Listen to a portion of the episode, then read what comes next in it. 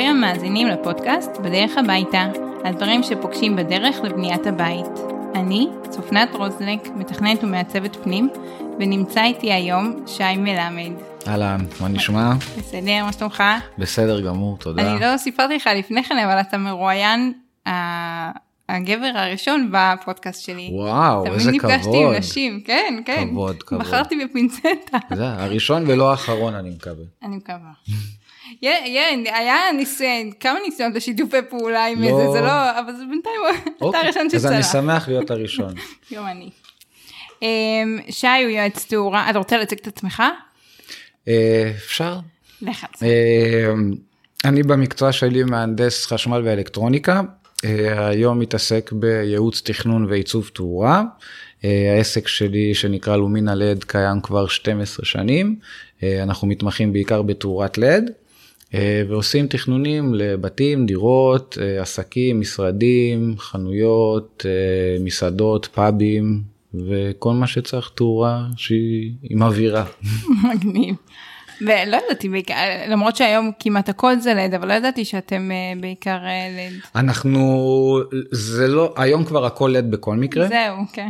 אבל אנחנו גם לוקחים את זה כאילו לשלבים כמו של למשל לעשות עמעום ללד, שזה לא דבר טריוויאלי, אז נגיד דברים שאצלנו אנחנו די שוחים בהם אה, ועושים אותם כל הזמן.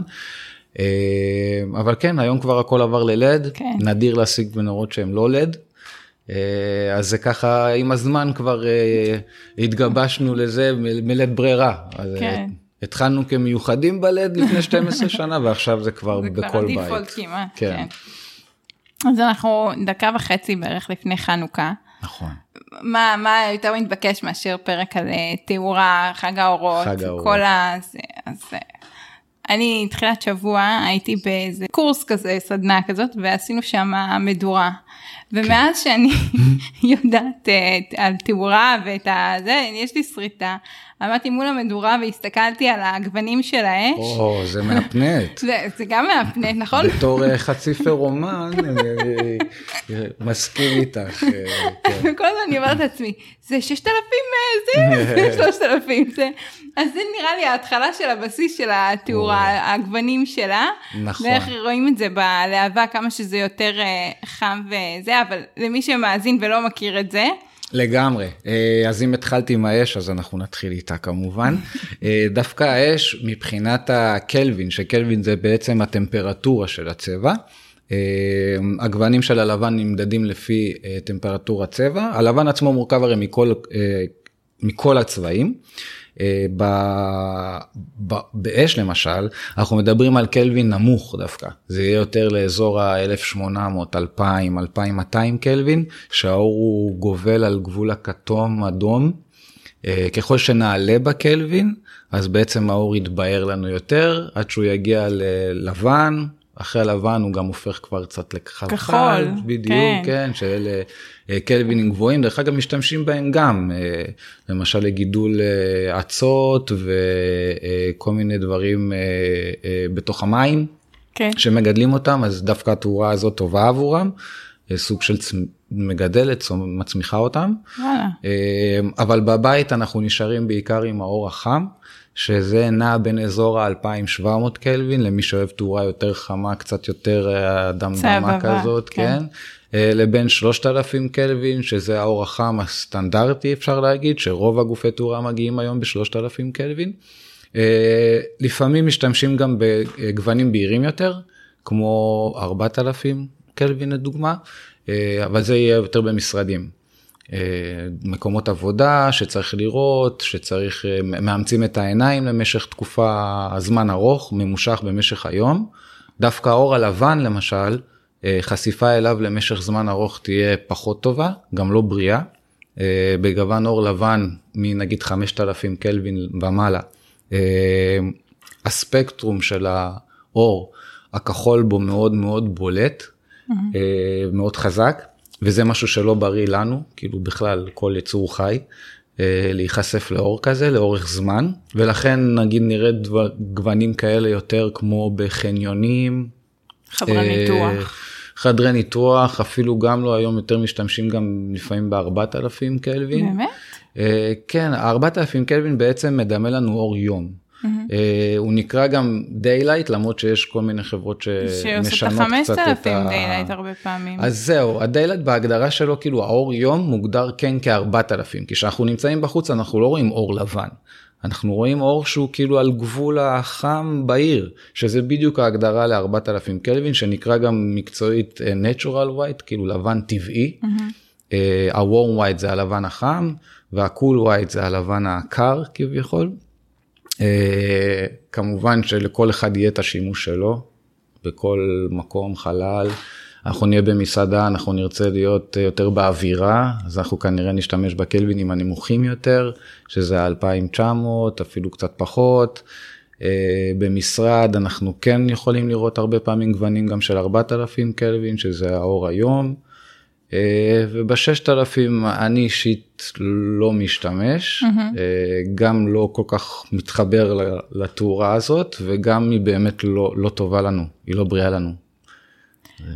היית, יש לי מלא שאלות. לקוחות שאוהבים, אה, שמבקשים אור לבן וממש מתעקשים ולא אוהבים את הצהוב, אז 4,000 בבית זה נורא בעיניך? זה אפשר לחיות עם זה, אפשר לחיות עם זה. אה, אני משתדל לא לשלב כמה גוונים באותו חלל. זהו, זו השאלה הבאה. כן, כן. כי למשל לצורך העניין יכול להיות שמטבח הוא נגיד יותר אזור עבודה. כן. אז יכול להיות שהאור ה-4000 יהיה קצת יותר אה, נכון מבחינת האור עבודה והגוון שלו. יחד עם זאת, יש אנשים שנוטים קצת להתבלבל בין עוצמה mm-hmm. לגוון אור. נכון. זאת אומרת, אם אנחנו אומרים שהאור הוא חם, הוא לא יהיה, הוא, בוא, אוקיי, הוא יהיה חלש טיפה יותר, נכון, הלוק שלו, אם נמדוד אותו בלוקסים או בלומנים, הלומן שלו יהיה קצת נמוך יותר, אבל מדובר באזור החמישה עשרה אחוז, כאילו לא רגע, משהו שהוא... רגע, אתה צריך לתרגם לומנים בלוקסים, כאילו... נכון. רוב, רוב המאזינים אין להם מושג. נכון, נכון, אוקיי, אז לומן זה בעצם יחידה, אה, יחידת מידה של כמות ההערה. אה, את הלומן אנחנו צריכים למדוד אה, במין ספירה כזאת שהיא סגורה. והלומן מודד לנו את ההערה הכללית שהאור נותן. זה קצת יותר קשה למדוד כי צריך מעבדה בשביל זה ומכשיר מיוחד. זה מה שמודפס אבל על הגופים הרבה פעמים. נכון, רוב ה- היצרנים אה, יש להם את המכונה הזאת והם מוציאים פלט כן. שבו אפשר לראות אה, את הקלווין לצורך העניין, נכון. אה, את העוצמה של הגוף, כמה זרם הוא לוקח, מתח הוא לוקח, איך נראה הספקטרום שלו, ממש ציור של כמה אדום, כמה כחול, כמה צהוב, כל, כל צבעי הקשת, איך, איך הם מופיעים בתוך הגוון הלבן. Mm-hmm. אבל אנחנו בעצם מתייחסים יותר ללוקס, כי לוקס זה משהו שיותר מדיד.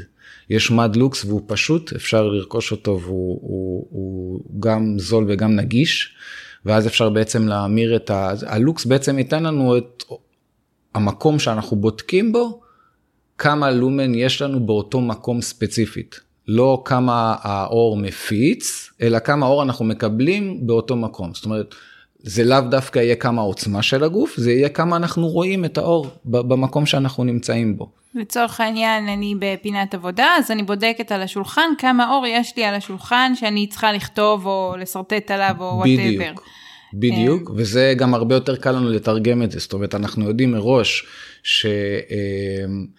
200 לוקס יהיה אה, טוב למעברים, 400-500 לוקס יהיה טוב לנו לשולחן עבודה. לשולחן לימודים. Mm-hmm.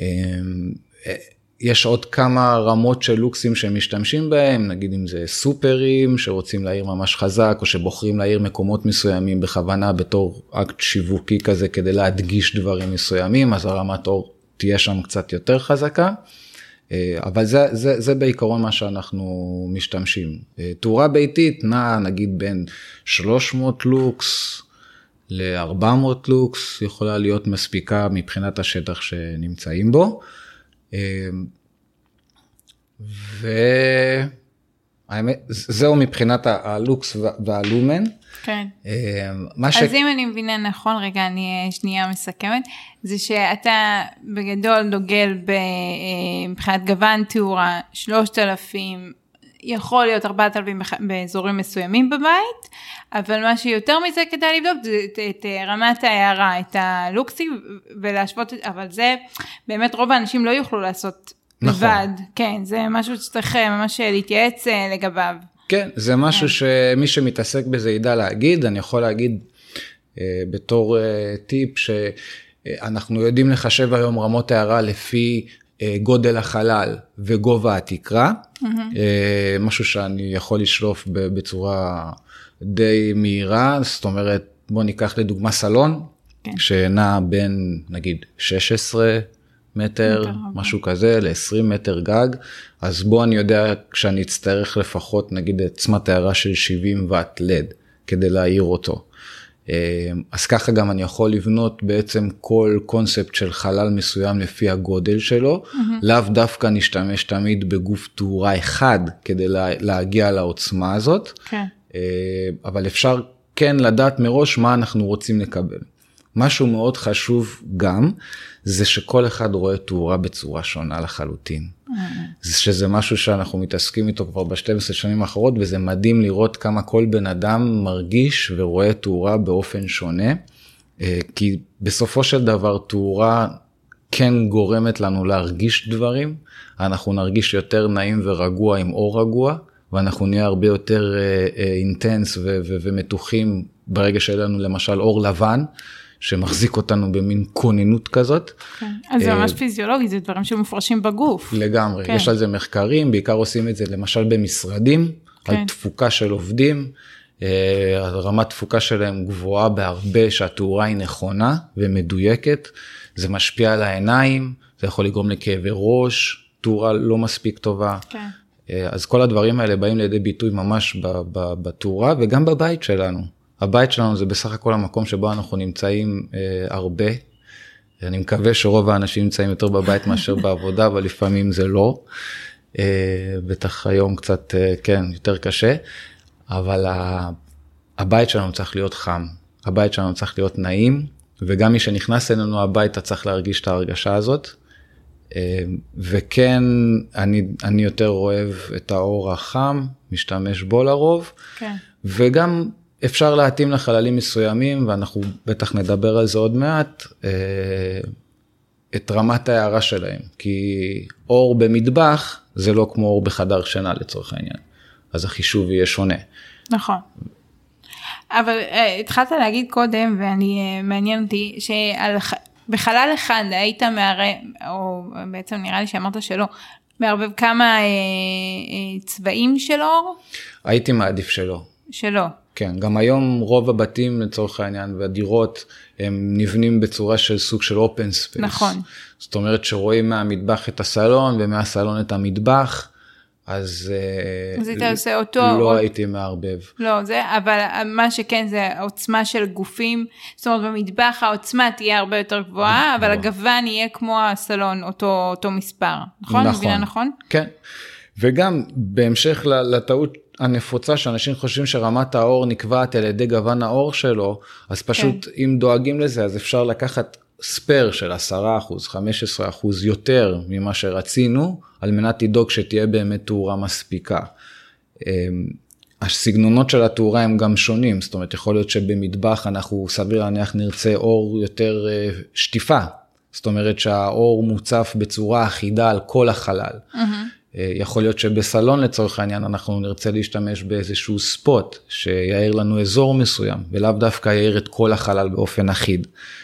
אה, שזה לטעמי יותר עדיף אה, להשתמש בצורה כזאת שהיא יותר אה, נכונה עבור המיקום. אה, אותו דבר לגבי חדר שינה לצורך העניין. כן, נפרק את זה לסוגי אה, הערה שונים. כן. נגעת במטבח אז אני כבר אה, מתפרצת. תמיד היה אה, את הדיון על מיקום גוף התאורה ביחס למשטח העבודה. נכון. ש... פעם היה את הפלורסנט הזה באמצע, ואז היינו עומדים ליד השיש ועושים בעצם צל על, על, על, על הסלט שאנחנו חותכים לצורך הדיון. או, ואז התחילו אה, אה, מגמה של לשים את התאורה. אה, מעל משטח העבודה בגדול, mm-hmm. בסדר גודל בערך בקו השיש, חלק קצת לפני, קצת אחרי, אבל שזה יאיר uh, מתחת. מדויק. ולאחרונה שמעתי, וזה מה שמעניין אותי uh, לשמוע את הגישה שלך, שזה בגלל שהאור הוא כבר, הוא מאיר חלל והוא לא נקודתי, אז זה כבר לא משנה, כבר הגוף תאורה כן יכול להיות, נגיד במרכז המטבח, וזה קצת מוזר לי, אז uh, מעניין אותי. אתה מייחס לזה חשיבות למקור האור מול מקור... בטח, בטח. יש לזה הרבה חשיבות, גם לסגנון של המטבח יש חשיבות מאוד גדולה. כי לצורך העניין, אם יש לנו הרבה ארונות גבוהים שמכסים לנו את המטבח מכל הכיוונים, אז מקור אור מרכזי אה, לאו דווקא יעשה את העבודה, בגלל שאין לנו את ההחזרים של האור. מה שקורה נגיד שיש לנו קיר ליד או כל דבר אחר שהוא בהיר אז כשאנחנו מאירים אותו אנחנו מקבלים רפלקציה חזרה של התאורה. אה, ובמטבח נגיד שהוא לא בהיר לגמרי לצורך העניין, אז אנחנו נקבל פחות רפלקציה חזרה. זה אומר שהכמות האור היא לא תגיע לכל מקום ואנחנו כן עלולים ליצור הצללה. בנוסף יש גם לקחת בחשבון באיזה סוג גוף תאורה אנחנו משתמשים. אם מדובר למשל בצמוד תקרה, אם זה עגול או, מר, או ריבוע, מרובע, אז כן נצטרך לדאוג שהוא יהיה מספיק גדול ועוצמתי, סביר להניח שנצטרך לדאוג לעוצמה חזקה יותר, כי על מנת שיגיע לכל החלקים במטבח. Mm-hmm. אני כן משתמש למשל בפרופילים ובפסי תאורה ואז כן, בדיוק כמו שאמרת, הם נמצאים פחות או יותר מאזור ה-20-30 סנטימטר מחוץ לשיש עד אזור אמצע השיש. הדבר הזה בעצם יוצר מצב שגם אם אנחנו עומדים מתחת למנורה, אנחנו לא מצלילים עליה, אלא המנורה זורקת לנו את כל התאורה ללמטה. Mm-hmm. בנוסף, אנחנו גם לא צריכים להעיר את כל החלל של המטבח, לפעמים המטבחים הם חללים יחסית גדולים, היום משקיעים הרבה במטבחים. והכמות אור שיש בשיש לעומת הכמות אור למשל במעבר שבין המטבח לאי או בין המטבח לפינת האוכל היא לא חייבת להיות אותה עוצמת אור זאת אומרת שאם אנחנו כן שמים את הפרופיל בצד היותר קרוב לשיש ומאחורינו יש טיפה פחות אור זה לא אומר שלא יראו זה אומר שפשוט יראו יותר טוב בשיש זה בסדר גמור כי זה המשטח כן. עבודה שלנו. כן. הרבה אנחנו משתמשים גם אה, בפרופילים קטנים שמותקנים בתחתית הארונות הגבוהים או בקלפות. אני מתה על זה. הם יוצרים אור מצוין, שהוא גם אור עבודה, גם אור אווירה. אה, המוצר הוא לא יקר, הוא נגיש לכולם. וזה בעצם פותר את הבעיה של הצל שגורמים הארונות, כי לפעמים גם בגופים החזקים והמקומות המדויקים, עדיין אנחנו נראה צל בגלל הארונות. Mm-hmm. אז השימוש של שניהם פשוט ייצור לנו את התאורה אה, המושלמת בשביל המטבח. התאורה הנעימה הזאת מתחת לארון יכולה להיות גם דקורטיבית, גם בתור אור עבודה, יש גם דימרים היום בשביל הדברים האלה, מתגים טאץ' שאפשר להדליק את הפרופיל בקלות. זהו, זה מה שלרוב אני עושה את הטאץ'. כן. גם. ואז אה, גם משהו שמשאירים בלילה למי שיש ילדים קטנים שקמים ושותים מים בלילה וכאלה זה אור שתמיד נשאר או אם יושבים בסלון ורוצים איזושהי תאורה נעימה שלא מגיעה ישירות. טוב, תאורת אווירה ולא רק עבודה. בדיוק. שזו תאורה שהיא גם וגם. יש לה הרבה. לרוב יש אה, או זה או זה וזה משהו גם וגם. פה זה באמת אה, כן. מרוויחים מכל ה... אני, אני אישית ממש ממליץ על זה ובכל פרויקט שאני עושה אני דואג לזה שיהיה את האור הזה כי בסוף אנשים מהדברים הכי פשוטים הכי מבסוטים וזה עובד. נכון. אבל זה מה שאמרת קודם זה מעניין ולא הייתי אה, לא לקחתי אותו בחשבון בדרך כלל שהגוון של ה... של המטבח בעצם ישפיע על הגופים ועל ה... זאת אומרת, אני תמיד הייתי מתייחסת לגודל ולא לגמר של המטבח, ובעצם מטבח חשוך, אה, סליחה, מטבח כהה, כן, נכון. הוא צריך יותר אה, אור כי הוא יחזיר פחות, לגמרי. זה מעניין. הגוונים הכהים בולעים את האור ומונעים ממנו לחזור חזרה ל... ל... לשטח עצמו, ובזה, בוא נגיד, אם המטבח שחור לגמרי, כן. אנחנו צריכים, ויש היום הרבה מטבחים שחורים, נכון. אנחנו נצטרך לתת על זה דגש ממש, ולקחת בחשבון להוסיף לפחות בין 10 ל-20 אחוז תוספת של תאורה, בגלל שהמטבח עצמו כהה לגמרי, כן. מעניין. מגניב, כן, אני אה, לומדת, זה כיף. אמ, עכשיו כמו שאמרנו על אה, גוונים שונים באותו חלל, גוונים שונים של אור שהבנו שפחות. פחות. אמ, גופים, יש לנו גופים שהם אה, נופלים וצמודי תקרה שהתחלת לגעת בזה. נכון. אז בעצם מה אתה ממליץ בחלל שיהיה אה, נגיד חתך שאני עכשיו בכוונה אומרת מה שאני חושבת שלא אבל לא משנה כן. שנגיד חלל שמחליטים צמוד תקרה אז כולם צמודי תקרה או נופלים אז כולם נופלים ואם חלק ככה חלק ככה אז איך קובעים אז אם יש חוקים אם יש אה, כללי אצבע. אמ, אפשר להגיד שיש חוקים, אבל זה גם מאוד אינדיבידואלי. לדוגמה, אם אנחנו מסתכלים על חלל שבו אה, הסלון, התקרה בו לא מאוד גבוהה, ורוב הדירות היום היציאה לויטרינה היא מהסלון והיא די גדולה, אז פחות היינו רוצים להוריד תלוי בחלל הזה, כי אנחנו סוגרים אותו קצת, ואנחנו חוסמים את הנוף, אם יש נוף יפה מהחלון, מהוויטרינה, זה, זה קצת חוסם לנו את, ה, את הנוף הזה. אה, כן, כן משתמשים בתלויים, התלויים בדרך כלל שהם משתמשים בהם הם או באי מטבח או בפינת אוכל mm-hmm. או בשניהם, זה תלוי בסידור של, ה, של הבית. זאת אומרת אם האי מטבח והפינת אוכל הם די קרובים אחד לשני, אז הרבה פעמים אני משתמש גם רק בצילינדרים חיצוניים או דברים כאלה שיעירו את האי ובפינת אוכל נותן את הדגש יותר ומשתמש בתלויים. התלויים הם דקורטיביים לרובם, מה שאומר שאנחנו צריכים לתת להם את הדגש. אז גם אם בדרך כלל יהיה גוף אחד או שתיים, לא משנה מספר הגופים, אבל הם יהיו המסה כביכול והנראות של הגופי תאורה הדקורטיביים. אז לא היינו רוצים להרעיש לידם, לקחת מהם את ההצגה, mm-hmm. אלא כן לתת להם את המקום שלהם. אז זה הרבה תלוי אם אנחנו עושים גופים שמדברים אחד עם השני, זאת אומרת יש להם איזשהו קשר, אם זה בחומר, בצבע, צורה. אה, בצורה, בדיוק. אז אנחנו כן יכולים להשתמש אולי בעדינות, תלוי נגיד גם באי וגם בפינת האוכל. אה, אני אישית בסלון לא כל כך אוהב תלויים, התקרות היום הן לא מאוד גבוהות, למי שיש תקרה של נגיד שלושה מטר ומעלה, אז יכול להרשות לעצמו לשים מנורת תלייה אה, גם בסלון מבלי לחסום את החלל, אבל כן הייתי מסתכל על התכנון של הבית לפני, ורואה האם מה שאני שם בתור תלוי חוסם לי את החלל וחוסם לי את, ה, את הזרימה של כל הבית, שזה משהו שאת מבינה בו אפילו יותר טוב ממני. אה, כי זה כן חשוב שיושבים במטבח או באי לראות את החלל. לראות אותו איכשהו, והיום העיצוב הוא, הוא בכל דבר, אם זה ב, ב, בריצוף, אם זה בריהוט, אה, וילונות, נכון. וכמובן שתאורה. כן. אה, אז כן צריך להתחשב בהכל ביחד. ואתה אה, ממליץ על שבחלל אחד יהיה כמה סוגים, זאת אומרת לא, לא בהכרח נופל, אבל mm-hmm. נגיד אה, אור אה, הערה מרכזית בשביל אה, הערה ותאורת אווירה שנגענו בזה קצת עם ה... נכון. זה, אתה, אתה אוהב את זה? אתה ממליץ נגיד תאורת קיר ועומדת או שהולכים על משהו אחד וזה מה שזה? לא, בטח, אני חושב שחובה לעשות מספר אפשרויות, תסריטים, סצנריו שונים עבור אותו חלל. אמ, גוף אחד מרכזי לסלון זה, זה חוזר על עצמו די הרבה וזה בסדר.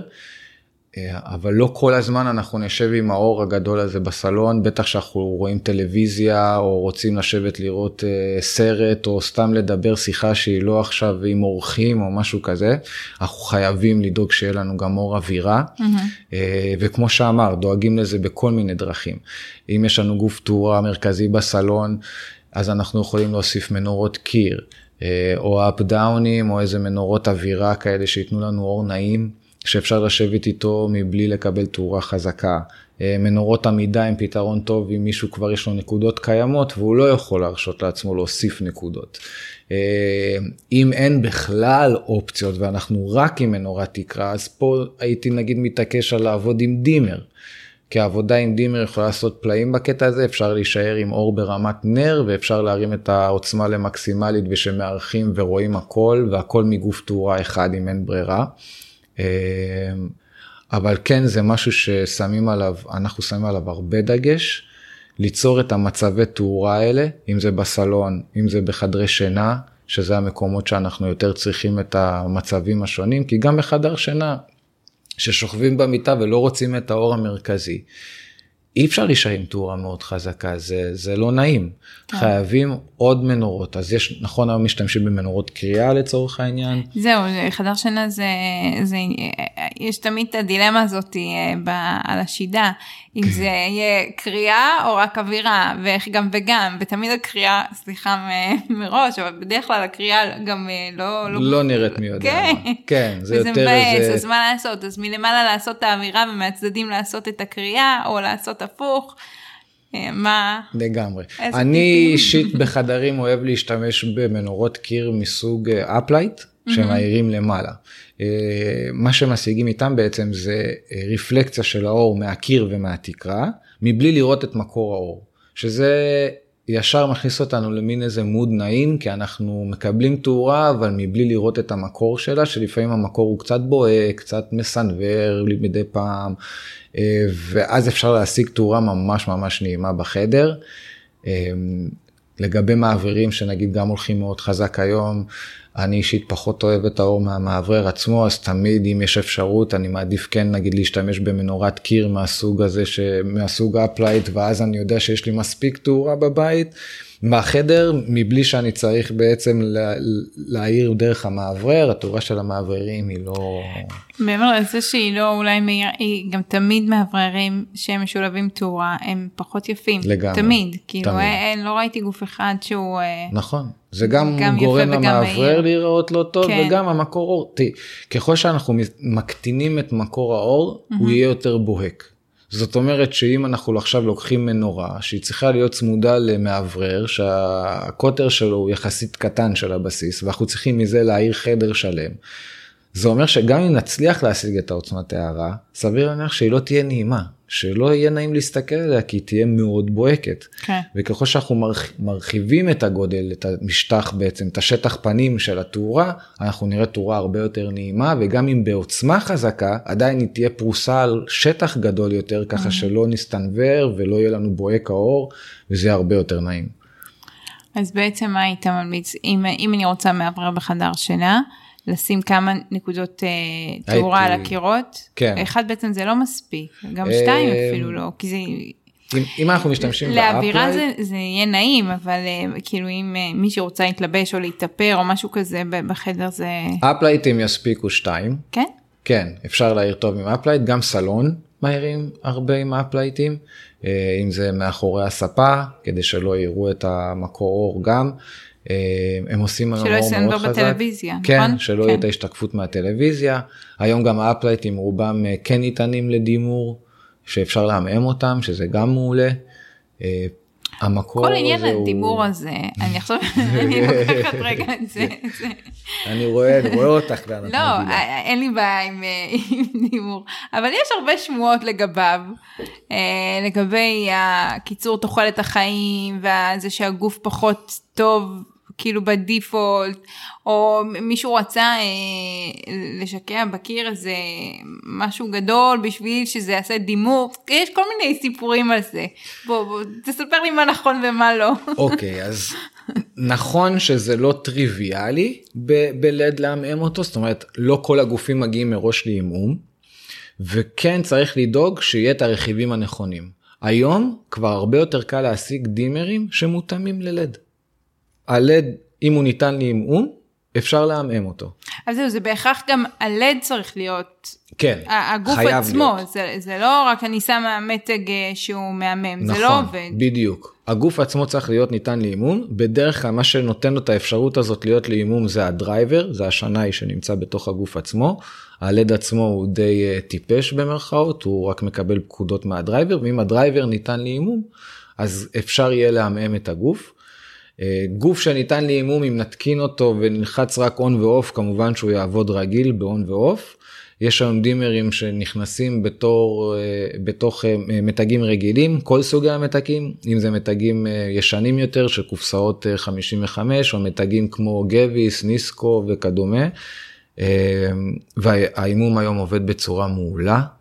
אני יכול להגיד מניסיון גם בבית שלי וגם בבתים של לקוחות, שזה עובד בצורה ממש טובה. לגבי אורך החיים, פעם היה, הייתה בעייתיות עם הדימרים עצמם בקיר, mm-hmm. והם היו יוצרים בעיות בגלל שהם לא היו מותאמים ללד. היום יש כבר הרבה דימרים שמותאמים ללד, כמו שאמרתי, אז מה שקורה זה דווקא משפיע הפוך. ולמה הפוך? ברגע שאני עכשיו לוקח גוף תאורה, ובעצם נותן לו את חצי כמות התאורה, או אפילו פחות, זה אומר א', שהוא פחות מתחמם, ב', העוצמה שלו, הצריכה שלו, היא נמוכה יותר, ובככה האורח חיים שלו אוטומטית יהיה גבוה יותר. כי הלד מושפע מהטמפרטורה שהוא עובד בה ומשעות העבודה שלו. וברגע שאנחנו מורידים את הטמפרטורה, אוטומטית הגרף עולה והשעות עבודה נהיות גבוהות יותר. אז זה לאו דווקא מוריד, מקצר אה, כן, למעריך. זה יאריך את אורך החיים. אבל בי דיפולט אה, נורה שהיא לד היא, היא כמעט לא מתחממת כאילו האנרגיה שהיא מבזבזת על, אה, על נכון. חום כמעט לא מורגש. זה, זה נכון, אבל זה כן מורגש. זאת אומרת, אם את תיגעי בזה, זה יהיה חם. כן. כן. לא כמו באלוגן שזה מגיע נגיד ל-200 ו-300 מעלות, הלד עובד באזור ה-60 מעלות, mm-hmm. יכול להיות שבגופים סגורים אולי טיפה יותר, באזור ה-70-80. זהו, זה מה שאני יודעת שהבעיה היא שהשנאי דווקא מתחמם ולא כאילו זה, זה לא שה... הלדים עצמם הם, הם מרבית מקור החום, כי מה שקורה זה שהם מוציאים את האור החוצה והאור הוא אנרגיה וכל דבר שמשתמשים בו בתור אנרגיה הוא גם פולט חום. אה, נכון שזה בכמות קטנה בהרבה מהנורות אה, אלוגן כן. ואפילו הפלורסנטים ש, שיש, אה, אבל עדיין כדי לשמור על לד עובד בצורה תקינה, ככל שהוא יהיה קר יותר, הוא יעבוד יותר זמן. אז בגלל זה את יכולה לראות למשל אה, גופי תאורה, פחות, אה, כן, שמגיעים עם סוג של, אה, זה נקרא היטסינג כזה, שזה יחידת אלומיניום, יחידת קירור. עם כן. חריצים בתוכה, אה, והפרופילים מגיעים כולם מאלומיניום, ורוב רוב גופי התאורה הם עשויים מהחומרים האלה, וזה על מנת למשוך את החום שהלד מוציא ולפזר אותו בכלל הגוף, וככה אנחנו בעצם מושכים את החום מהלד לגוף עצמו. הגוף עצמו פולט את החום החוצה. ואז אנחנו שומרים על רמת תקינה, רמת תקינה של לד זה בערך 55-60 מעלות, זה טמפרטורה מומלצת לעבודה, זה עדיין די גבוה, זאת אומרת אם תיגעי בזה זה יהיה לך חם. כן. אה, זה לא על סף קביעה או משהו כזה, אבל בוא נגיד שכמה שניות החזקת וזה כבר לא תוכלי לגעת בזה. אבל זה אה, לא מחמם כמו אלוגן, אבל עדיין אם נדאג לקירור טוב, זה יעבוד הרבה יותר זמן. זה יאריך את החיים ואז בגלל זה בעצם גם הדימר מערכת את החיים. בדיוק. כי ברגע שאנחנו מורידים את העוצמה אז החום אוטומטית יורד ואנחנו דואגים לזה שהלד יעבוד בטמפרטורה נמוכה יותר בעצם. אז מעריכים. ואפרופו כאילו זה מזכיר לי אבל זה קצת שונה כמו שיש את הדימר שבנורות לד גם יש אה, נורות היום שאפשר לשנות את הגוון שלהם. נכון. עכשיו יש כאלה שאפשר לג... לג... מראש כאילו שאתה מתקין אתה קובע את ה... כמה זה 3,000 4,000 5,000 מתקין את המנורה וזה תמיד יהיה ככה ויש כאלה שעם שלט או משהו שאתה, שאתה משנה לזה כאילו אתה יכול לשנות תוך כדי. אה, יום אחד ככה יום אחד ככה כן. אז מה מה אתה יכול לספר על זה אמ, מה שקרה זה שהיצרנים לא רצו להתעסק עם גופים בעצם בכמה רמות, בכמה גווני אור. Mm-hmm. וזה פתר להם בעיה, בעיה שהייתה שהם לא צריכים להחזיק מלאי מכל גוון. בעצם ואז... זה הגביר כאילו אם הם היו עושים את זה זה היה הרבה יותר ייצור. כן, היו צריכים ובכלל. להחזיק עכשיו באור חם בנפרד, באור יום בנפרד, כן. באור קר בנפרד, וזה בעצם חסך את זה שיש את המתגים כמו שדיברת עליהם, המתגים הקיימים בתוך הגופים, mm-hmm. שאותם בעצם קובעים לפני ההתקנה או בזמן ההתקנה, ואז בוחרים באמת איזה גוון רוצים, מקבעים אותו על הגוון הזה ומתקינים את הגוף וככה הוא נשאר. יש גם גופים היום שמשתמשים בהם בשלטים, אני אישית פחות מתחבר לקטע של השלטים כי איכשהו זה תמיד הולך ומתקלקל או בטריה או משהו איכשהו קורה, בדרך כלל הם גם יהיו גופים פשוטים יותר. אבל מה שכן יש היום וזה משהו חדש, שבמקום לעמעם את האור, יש היום גופים שיודעים לעשות דימר בצורה של אור חם יותר לאור בהיר יותר. זאת אומרת... כאילו מורידים לזה את המעלות? כן, במקום שנשיג כאילו עוצמה יותר נמוכה וגבוהה עם כן. הדימר, אנחנו בעצם משיגים אור כמו אש לצורך העניין, כמו להבה בנמוך שלו, כן. ובגבוה שלו אנחנו נשיג נגיד יותר כמו לאזור ה-3000, 4000 קלווין, ואז אנחנו בעצם יכולים ממש להתאים את האווירה שאנחנו רוצים להיות בה בתוך הבית, אני מאמין שהדבר הזה ייכנס יותר חזק בשנים הקרובות. כי זה באמת יכול לתת לנו אה, שינוי אווירה על ידי אותה מנורה באותו חלל, אה, וזה מדהים כמה האור עושה הבדל באווירה ובתחושה שאנחנו מרגישים, כן. שדבר כזה יכול לעשות באמת, כאילו, זה מדהים לראות את זה, איך האור נהפך מאדמדם לבהיר יותר. אה, ואז גם כל השיח מול הלקוחות של אני אוהב אור לבן ולא אור זה, הוא בעצם נפתר כי כי זה all in one כזה. כן, יש עדיין uh... כאלה שלא רוצים דימרים ודי מסתייגים מזה, גם חלק מהסיבות שאת ציינת, כי שמעו ואמרו להם שזה לא עובד, כן עובד, החשמלאי, הקבלן, או כל מי שעבד והיה לו ניסיון לא טוב עם זה. כן. אה, אנחנו ספציפית דואגים שמה שאנחנו מספקים ונותנים, שזה עובד עם המערכת, גם בבתים חכמים.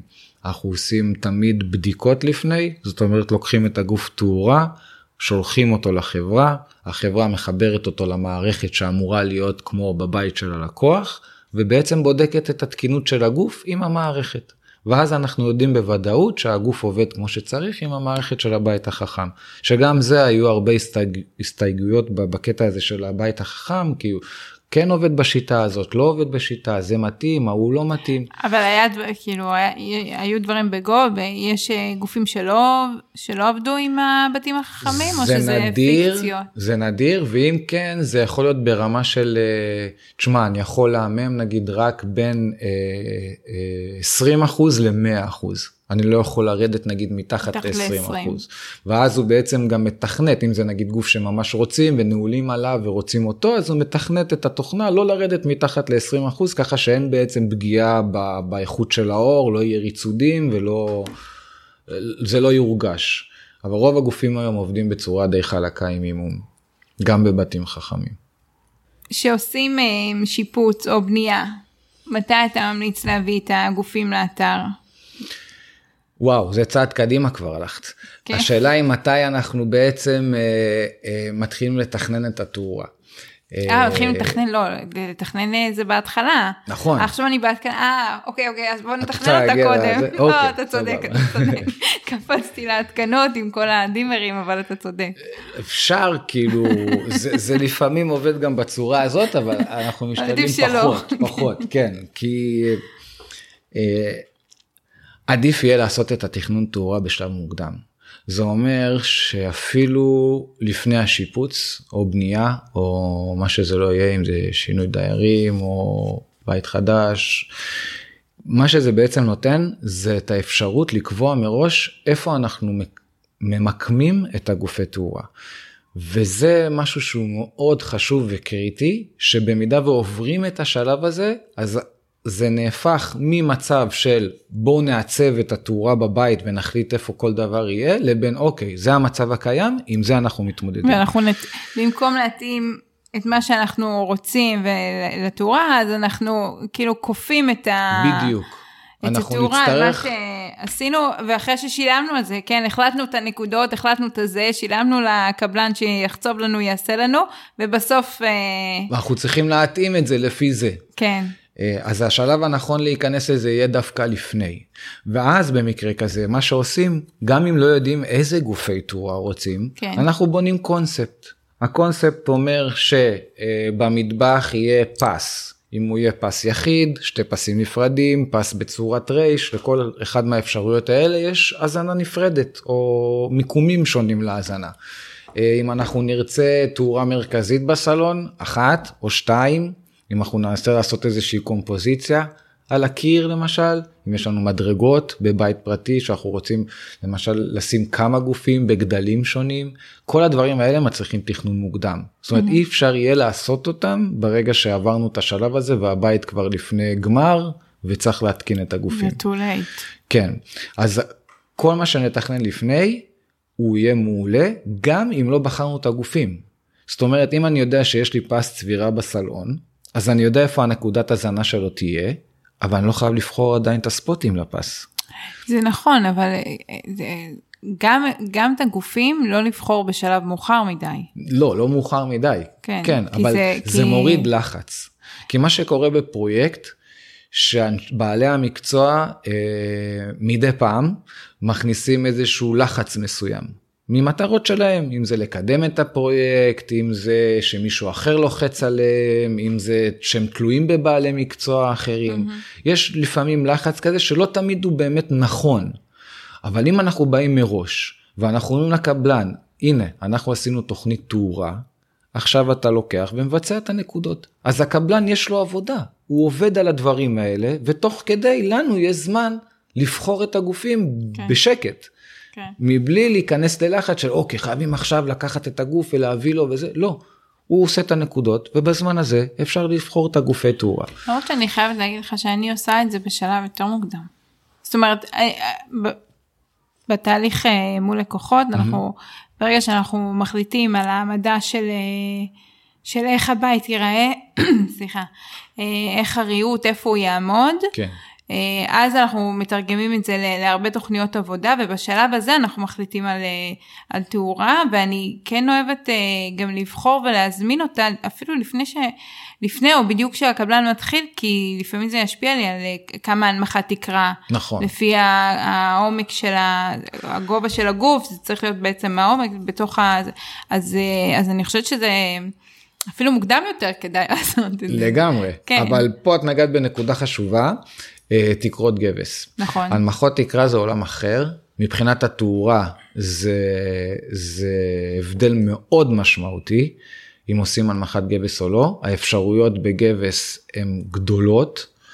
יחד עם זאת צריך לדעת איך לעשות את זה ובאיזה שלבים. זאת אומרת, אם יש לנו גופים שנכנסים בתוך הגבס, אבל הם ארוכים ויש להם גובה מסוים, צריך לעשות הכנות בשבילהם. אם יש גופים שהם מגיעים ללא שוליים, שהם trimless בעצם, הם ללא שוליים וצריך לשפכתל אותם לתקרה, אז הם מגיעים בשלב בניית התקרה. נכון.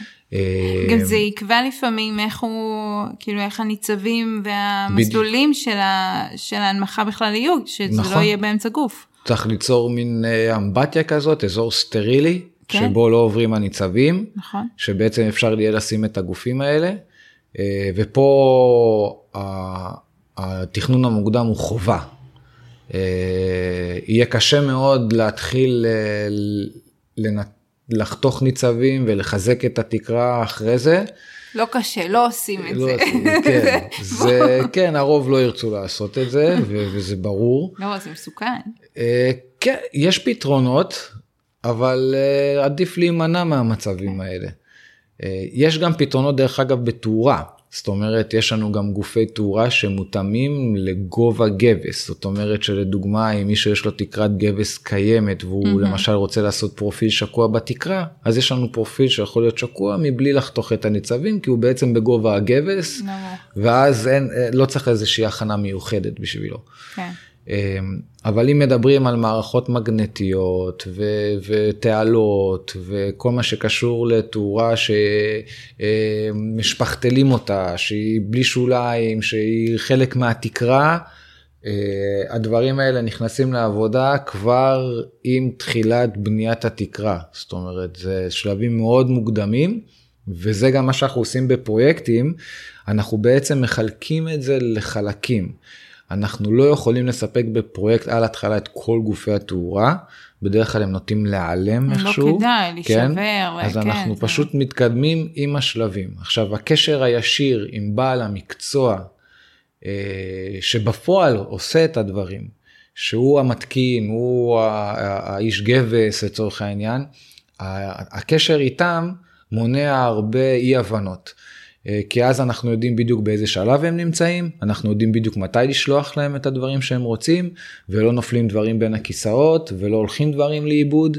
אה, ואז אנחנו יכולים בעצם לפי ההתקדמות של הבית כל פעם לספק את החלקים שצריכים. לצורך העניין אה, שקועי קיר למשל. זהו, זה בדיוק מה שרציתי גם להגיד. כן, גם כן. אחד מהדברים הראשונים שצריכים בכניסה לבית, צריך לעשות בשבילם חציבה, לשים בפנים את הקופסאות ביטון.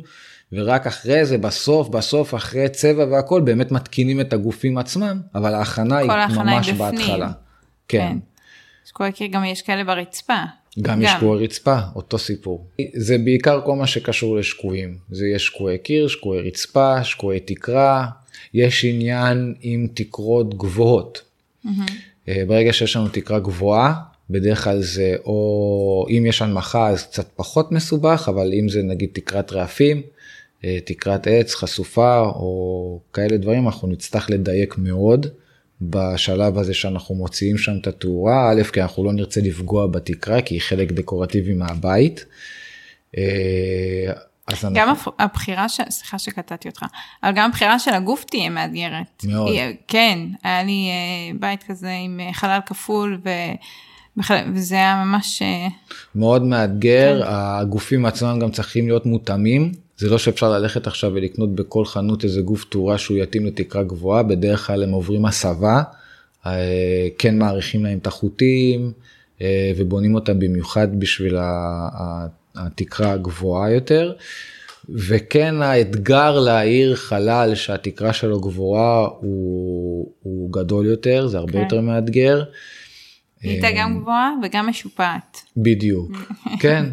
גם גבוהה, גם משופעת, וגם לא רוצים אה, לגעת בה יותר מדי. גם בעלי מקצוע עצמם, הם מאוד מאוד נזהרים מלגעת, מלעשות טעות כאילו בתקרה, כי זה טעויות שיכולות להיות אה, קריטיות. כן. אה, אז הכל צריך להיות מדויק, וצריך לדעת לפני מה הולך להיות, וכמה נקודות להוציא מכל מקום, ואז כולם רגועים. אפשר להתקדם, להמשיך. אפשר האור. כן, אפשר להמשיך עם כל הזה, לעשות צבע, לסיים ולתלות את הגופים והכל יהיה במקום ויעבוד כמו שצריך. אז בעצם אה, נגענו בתכנון, מתי, אה, מתי נכון לתכנן. בביצוע, במתי, אה, לא, בביצוע לא נגענו עד הסוף, אמרנו מתי מביאים את זה לאתר, mm-hmm. אבל בעצם מי אתה ממליץ שיתקין את זה באתר, זה תמיד שאלה שעולה, אם זה השיפוצניק או חשמלאי מטעמו, של הקבלן, או לחילופין אה, חשמלאי של ה, שלכם, של החנות. ברוב המקרים, ברוב הפרויקטים קיים כבר קבלן, והקבלן עובד עם חשמלאי מסוים. צריך לדאוג א' שהחשמלאי הוא חשמלאי מוסמך, וגם שיודע לעבוד עם, ה, עם, עם אותם גופים שבעצם צריך. זאת אומרת, חשמלאי שצריך עכשיו להתקין אה, בדירה או בית שבה אה, לצורך העניין אין, אין הנמכות, או אין שקועים בקיר או בתקרה, שזה דברים כאילו יותר פשוטים, אז אני מאמין שאפשר לעשות את זה עם הקבלן, אה, עם החשמלאי, ש, שכבר עובד בפרויקט, שעשה את ההכנות, שמכיר את הבית. Mm-hmm. יש לפעמים גופים שהם קצת יותר מאתגרים, אה, שבהם כן מומלץ לקחת מתקין מטעם החנות, חברה, מישהו שבאמת יודע לעבוד ומכיר את הגופים האלה. נתקלתי כבר כמה פעמים בגופים אה, די מסובכים להתקנה. שדורשים הרבה זמן, אה, יציבות ודיוק. גם הבנה של איך הגוף עובד. הבנה, הם כן. לפעמים מסתבכים עם זה. יש גופים מאוד מסובכים שמגיעים כן. גם מפורקים וצריך להרכיב אותם במקום וזה לא פשוט. אה, וגם כאלה שחושבים שהם אה, כאילו מכירים או יודעים לפעמים נתקלים בדברים שהם לא מכירים כי באמת היום התאורה הולכת למקומות מאוד מאוד אינסופיים אפשר להגיד כאילו יוצאים דגמים חדשים ברמה כמעט היום יומית mm-hmm. כאילו כל יום כמעט יש דגמים חדשים שיוצאים לשוק. אה, אז קשה מאוד להכיר את כולם. גם חשמלאי ש, שזה לא עיקר התעסוקה שלו, זאת אומרת מן הסתם הוא יודע להתקין גופים אבל זה לא, הוא, לא, זה מה שהוא, לא, מה שבדרך כלל הוא לא מתעסק בו. כן. אז, אז מן הסתם הוא יהיה פחות אה, עם היד על ההדק, אה, כל שינוי וכל אה, תוסף כזה. נכון. אז אה, אני אגיד שאני בדרך כלל אה, אה, לקחת התקנה מהחנות שדרכה הזמנתי. כן. אה, גם אם חלילה משהו קורה לגוף, פותחים, נשבע, לא יודעת נכון, מה, זה... עניין של אחריות. יש אבא ואימא. לגמרי. כן. זה נכון כי הרבה פעמים קורים דברים שהם איפשהו בתפר נופלים, אני לא רוצה להאשים אף אחד או להגיד דברים, אבל לפעמים אה, פה אה, מחברים גוף בלי השנאי שלו ושורפים אותו, או שוברים איזה זכוכית על הדרך, או כל מיני כאלה דברים ש... שיוצרים איזושהי נעימות כזאת, כי זה לא בגלל שאף אחד לא רוצה לקחת אחריות, זה לפעמים זה... אף אחד לא רוצה לשלם פשוט. כן, זה אין כזה בעיה לקחת נופל... אחריות. כן, לא רוצים אף אחד לא, זה. לא רוצה, כולם מרימים את הידיים ואומרים אני לא, לא, לא ראיתי, לא שמעתי. אה, וזה מונע את הדברים האלה, כי ברגע שיש מתקין מטעם החברה, אז הוא, הוא, דבר ראשון הוא מגיע עם הגופים, הוא מכיר אותם, בדיוק. הוא יודע איך להתקין אותם מבחינת הכיוונים שלהם, איך הם אמורים להיראות, הגובה שלהם פחות או יותר, של התלייה למשל, שזה משהו שתמיד יש את הדיון הזה באיזה גובה לתלות. אנחנו מהצד שלנו, אני מאמין שגם את אוהבים את הגופים קצת נמוכים יותר, הלקוחות לפעמים יכולים להירתע, ומה אם אני אכנס בראש ואני אנגח בזה והוא ינגח בי ואני אנגח בו. אבל אה, אז צריך להגיע לאיזשהו עמק השווה בקטע הזה, אז זה משהו שחשמלאי מנוסה ושיודע לעבוד עם אנשים גם ומכיר ומסתובב בבתים ודירות, אז הם יודעים לעשות את הדברים האלה בצורה טובה. אה, אבל אני אגיד שגם ספציפית אנחנו, שיש לנו פרויקט גדול שאנחנו עובדים מול חשמלאים ובעלי אה, מקצוע בשטח, אנחנו תמיד דואגים להסתנכרן מולם, אה, בטח שבטח שמה שקשור לייצור.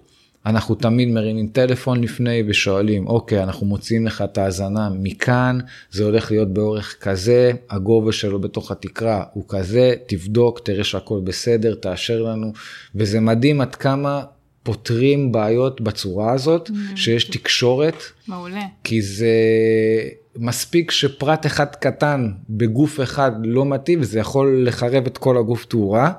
ו- ואנחנו יודעים לשים את הדגש על זה, ואז זה עובר חלק בצורה מדהימה, גם אם המתקין הוא לא מטעמנו.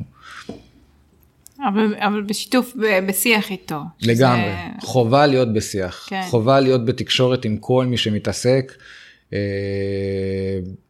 עוד פעם, אם זה נגיד גופים שמטמיעים אותם בתוך התקרה, אז חייבים להיות בקשר עם האיש גבס, הוא צריך לדעת מה הוא מקבל, איזה נכון. הכנה הוא צריך לעשות. זה דברים שאנחנו שולחים לפני, הוא לא יכול לקבל את הגוף, לפתוח את הגוף מהאריזה ולהתחיל לקרוא את ההוראות. בזמן שהוא צריך להתקין את הגוף, הוא צריך לבוא מראש, מוכן, שהוא יודע מה הוא משאיר לעצמו, איפה הולך כל בורג, לאן כל דבר הולך, וזה דברים שבעצם עוזרים מאוד גם למתקין וגם לנו, גם בתור החברות תאורה, כי אנחנו בעצם חוסכים לעצמנו את השאלות ואת הלחץ הזה של אני נמצא עכשיו בהתקנה ואני צריך, כאילו זה לא קורה אצלנו, כי הכל בעצם ידוע מראש ונשלח רק לאחר שאנחנו בטוחים שהכל מובן ויודעים איך להת- להתעסק עם זה.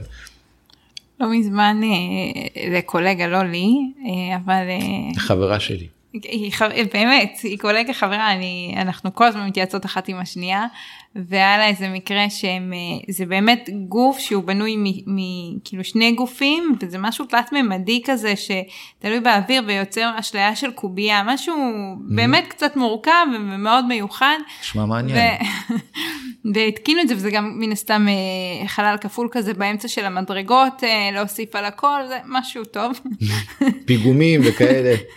היה צריך שם איזה משהו כן. וביום של ההתקנה היא הייתה היא לא הייתה בשטח ושלחו לה אה, תמונות ומשהו לא מסתדר ולא מסתדר ולא מסתדר ובסוף אחרי יום קניות שהיא הייתה היא הלכה לשמה והתברר שאחד מהגופים תלו הפוך. ואז זה לא יוצר את הקובייה ו- והם לא מבינים מה, מה הבעיה אבל יש פה בעיה. וואו. אז אה, כן לפעמים זה גופים מאוד מורכבים. נכון, נכון. כן זה יכול לקרות אה, יש, עשינו אה, לא ממזמן ב, באיזה פנטהאוס בחיפה דווקא, מנורת תלייה שמורכבת מ-50 מוטות, שלכל מוט יש מספר? כבל ושלושה תופסנים. עכשיו רק להרכיב את הגוף, עזבי להתקין אותו, רק להרכיב את הגוף זה היה בסביבות השלוש-ארבע שעות. אה, נגיד במקרים כאלה שזה באמת זה גם גופים יקרים מאוד, אה, אני דואג להיות שם, אני לא נותן לאף אחד להתעסק עם זה מבלי שאני רואה את זה ו- ומוודא שהכל בסדר. דרך אגב, אם דיברנו על תקרות גבס, זה משהו שאת בטח מכירה מהמעברים לצורך העניין שעושים חיזוקים בתקרה וכל מיני כאלה דברים אז גם לפעמים לגופי תאורה שהם כבדים יותר צריך לדאוג לחיזוקים בתקרה. אבל כן דברים מיוחדים שווה להיות שם ותגיד לחברה שלך שפעם הבאה שמתקינים לה כזה גוף אז עדיף שהיא תהיה. לא. היא לא יכולה להיות בכל מקום, גם אני עכשיו אתה נוגע לי בגובה של המתי, אי אפשר להיות בכל התקנה כל הזמן. לא, לא את, היא. כן, היא גם מעצבת. אה, אוקיי. כאילו, היא קולגה, זה היה אצל לקוחות שלה. הבנתי, אוקיי. אז אה, יש כן. רצון כזה, אבל אין, יש מלא לא, התקנות, וזה אי אפשר, כן. ברור, ברור. היא הייתה אמורה להגיע יום למחרת, אז אה, בסוף היא באה אחר צהריים של אותו יום. כן, והם הצליחו? כן, כן, הם הצליחו והפכו, כן. אה, אוקיי. העיקר שהבינו. כן, כן. אנחנו בעיקר זה... מנסים להתמודד עם, אה, עם פתרונות, פחות עם בעיות. בעיות יש מספיק. הבעיות באות מאליהן. כן, הבעיות זה, זה ככה, ב, ב, אבל הפתרונות זה הדברים החשובים. תאורה זה יותר מאור. זה לא רק שאנחנו מאירים את הבית שלנו, זה שאנחנו מכניסים בו חיים, אנחנו מכניסים בו אווירה. ולעשות את זה נכון, זה יכול להיות הבדל מאוד גדול מאשר לקחת תאורה ולפזר אותה באופן אקראי בבית.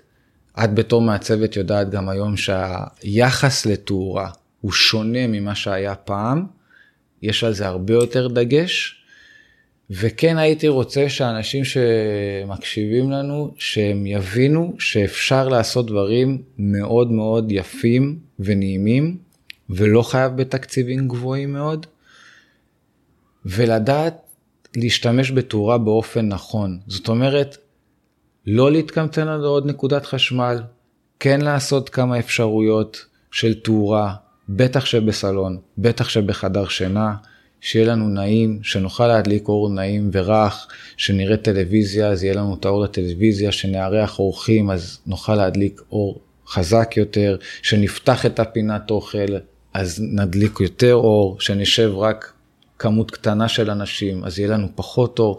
הדברים האלה בסופו של דבר עושים הבדל ומשפיעים ישירות על ההרגשה שלנו ועל האווירה הכללית בבית. נכון, אתה יודע שעוד בלימודים אה, למדתי אה, אה, עיצוב פנים, למדתי בשנקר. זה היה לנו קורס על תאורה וזה התחיל בזה של... שתאורה זה, זה האלמנט היחידי שהוא מייצר חלל בלי חומר.